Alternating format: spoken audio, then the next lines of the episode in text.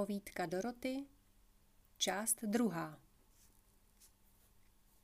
Druhý den ráno jsem stala v šest hodin.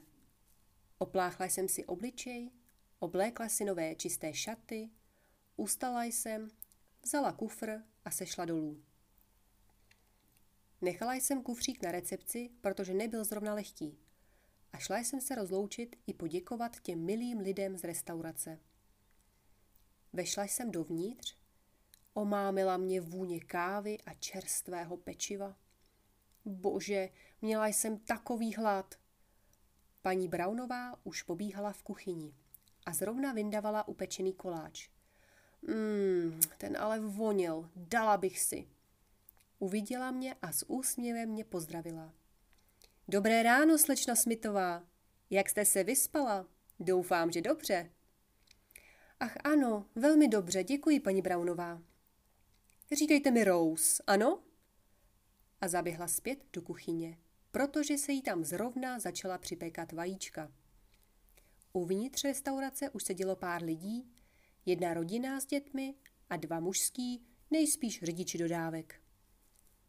Bylo vidět, že paní Brownová potřebuje pomoci. Nestíhala to. Byla tam na vše sama.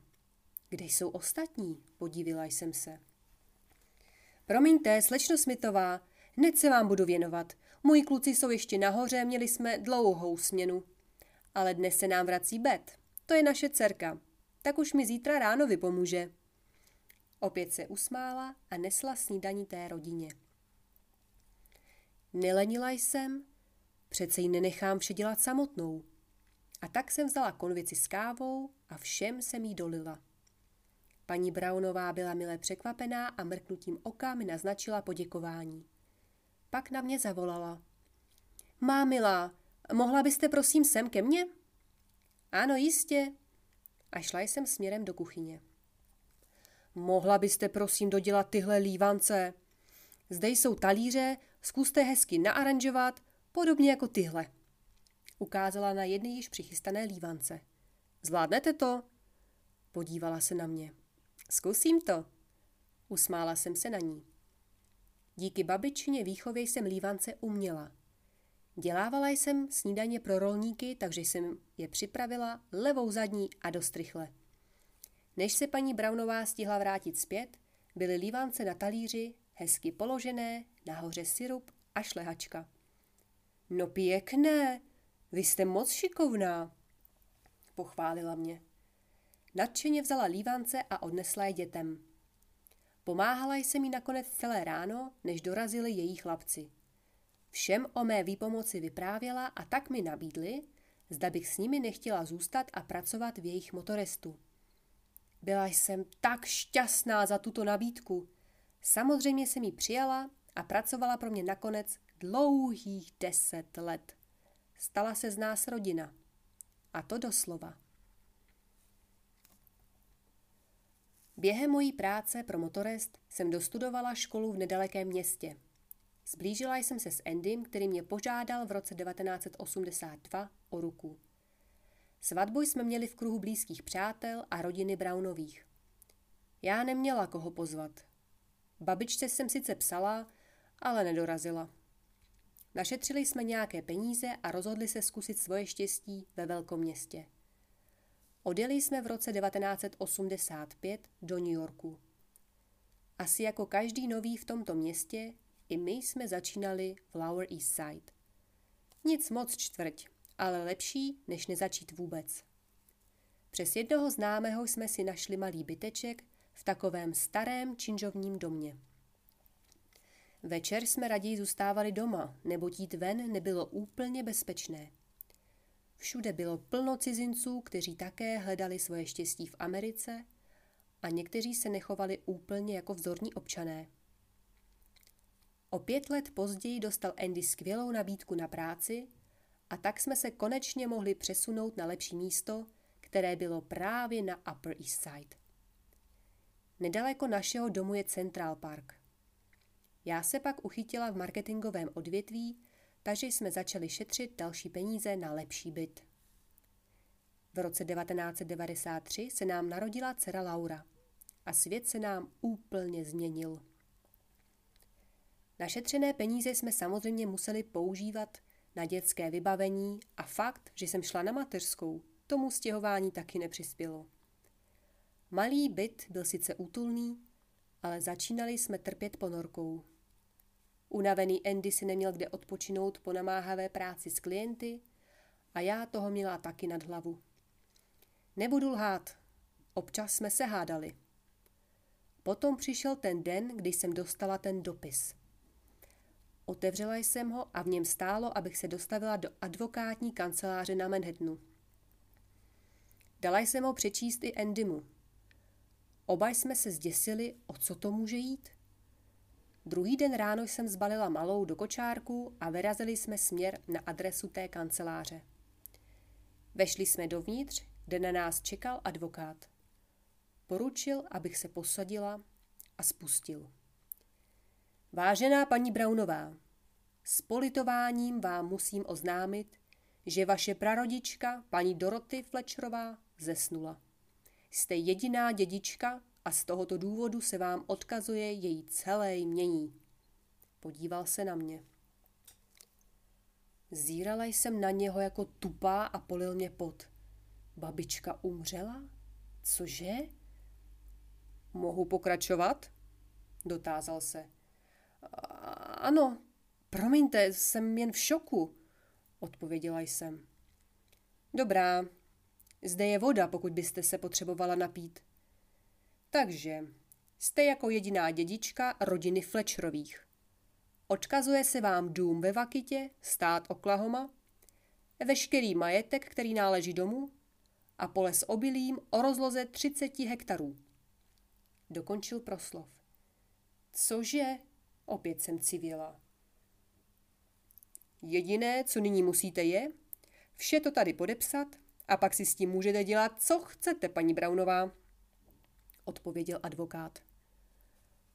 Papíry jsem po chvíli podepsala a odcházela z kanceláře jako opařená horkým čajem. Doma jsem to vše pretlumočila Endymu. Nevěděl, jestli mi má sdělit kondolenci nebo mě jenom obejmout. A tak mě raději jenom objal se slovy, že to nějak vyřešíme. Navrhnu, že se tam musíme vydat. Vezme si dovolenou v práci a pojedeme. Souhlasila jsem. Psal se rok 1994, Andy naložil naše zbalené věci do kufru auta a vyrazili jsme na 14 dní do Oklahomy. Cesta byla dlouhá, ale konečně jsme na místě. Dům trochu schátral, babička asi byla moc stará na to, aby ho udržovala, pomyslela jsem si. Vyšla jsem z auta ven, ucítila jsem vzduch venkova a rázem se mi vrátily všechny vzpomínky. Ani se mi nechtělo dovnitř. Jenže jsem musela. Otevřela jsem dům, zavál nás zápach zatuchliny.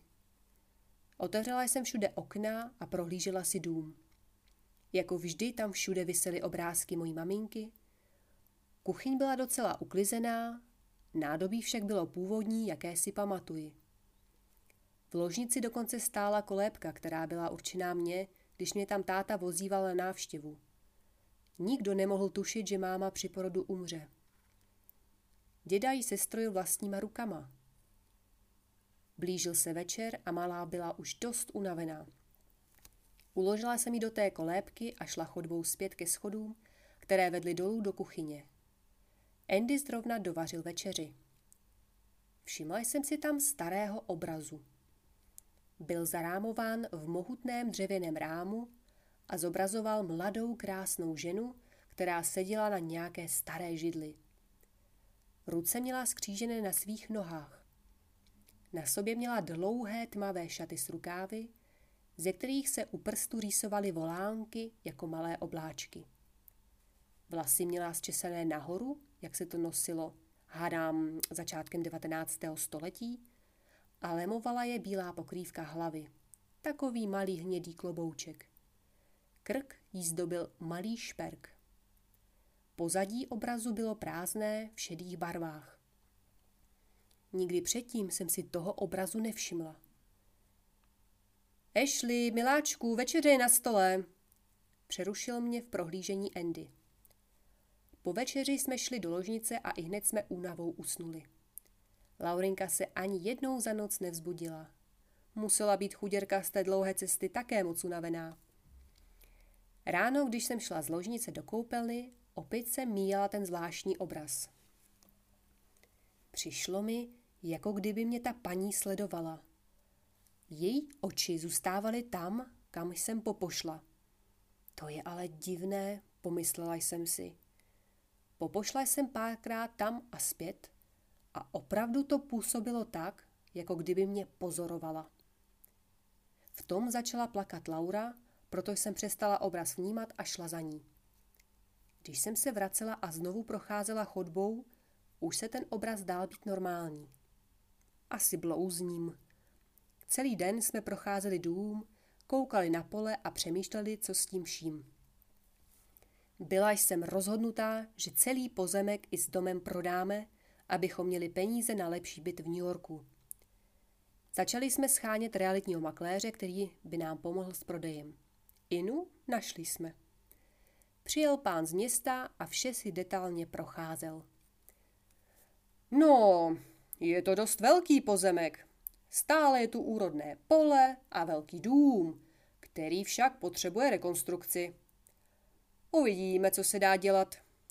Zítra se sem znovu zastavím a probereme cenu. Souhlasíte? Myslím, že bych měl i kupce. Zrovna něco podobného schání. Ano, to je báječné, děkujeme. Byli jsme šťastní, že se to hýbe docela rychle. Nastal večer, byla tam vždy tak divná atmosféra. Odvykli jsme si na to ticho. To víte, New York nikdy nespí.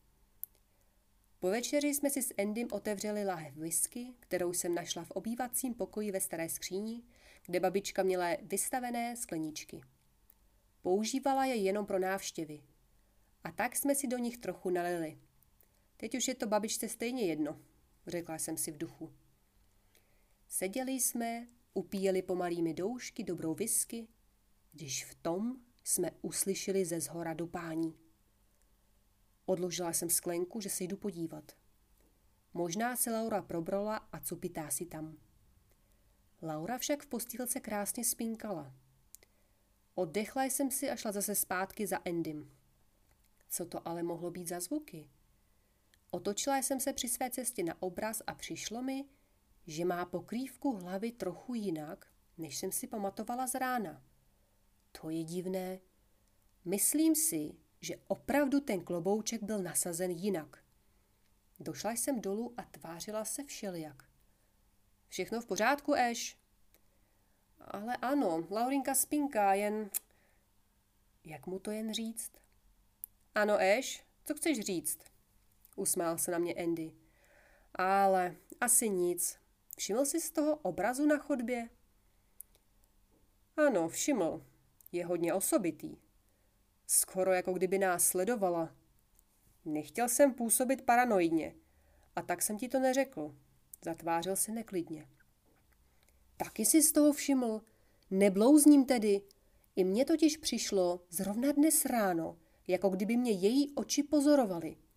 A teď mi dokonce přijde, že má i jinak ten klobouček. Včera ho měla nasazený rovně a dnes ho má trochu nakřivo.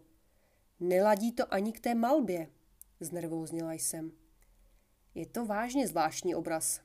Asi ho zítra sundáme, co ty na to? Zeptal se Andy. Jo, to je dobrý nápad. Víš, co ještě divný? Že si ten obraz vůbec, ale vůbec nepamatuju. Určitě tu nikdy předtím nevysel. No, Eš, jsi z domova už docela dlouho. Měla jsi jiné starosti, než si prohlížet staré obrazy. Třeba si ho jen nepamatuješ. Snažil se mě uklidit Andy. Ne, ne, opravdu si ho nepamatuju. Nikdy jsem ho totiž ani neviděla. Kdo to jen může být? Uklidili jsme si po sobě a vyrazili do ložnice. Spali jsme nyní ve vedlejším pokoji, kde byla o něco větší postel než v pokoji, kde spala Laura. Nechávali jsme po otevřené dveře, abychom ji slyšeli, kdyby se vzbudila. Oba jsme se po cestě podívali na ten obraz. Shodli jsme se, že se nyní zdá být všechno v pořádku a ulehli jsme do postele. Nemohla jsem dlouho usnout. V tom jsem uslyšela, jak se Laura směje. Vstala jsem z postele a šla k ní. Koukla jsem se směrem k postýlce a uviděla u ní tmavý stín. Promnula jsem si oči a ten stín tam stále byl. Zdřevěnila jsem. Ten stín vypadal jako ta žena z obrazu. Přesně ten obrys šatů s volánky na rukou, ten klobouček, který byl trochu nakřivo a naklánilo se to nad postýlkou. Laura mávala ručičkama a smála se. Rozsvítila jsem rychle malé světlo a v tom ten stín okamžitě zmizel. Rozbušilo se mi srdce, doběhla jsem k Lauře, ta se však tvářila docela spokojeně. Pohladila jsem jí, přikryla peřinkou a chvíli jsem u ní seděla. Vlastně jsem u ní seděla až do rána, neboť mě vzbudil Andy v sedící poloze u Lauřiny postýlky. Proč jsi tu? Dělo se něco v noci? Proč si mě nevzbudila? Ptal se ustaraně. Popsala jsem mu, co jsem viděla. Byl docela zděšený, ale snažil se zachovat klid. Jsi možná jen přetažená Éš. Dnes večer si beru službu já, ano? Nabídl pomoc. Vyšli jsme z pokoje a ta žena na obraze měla ruce položené úplně jinak, než jsme viděli poprvé. Neměla je do kříže na nohách, ale držela je rovně podél těla. To bylo hnusné, takové strohé. Andy se rozhodl, že vše bude dokumentovat. Vytáhl foťák a obraz vyfotil polaroidem. Fotka se rovnou vytiskla. Budeme obraz prostě fotit a každou anomálii, které si všimneme, tak jí můžeme prokázat, že je obraz opravdu zvláštní a že žije.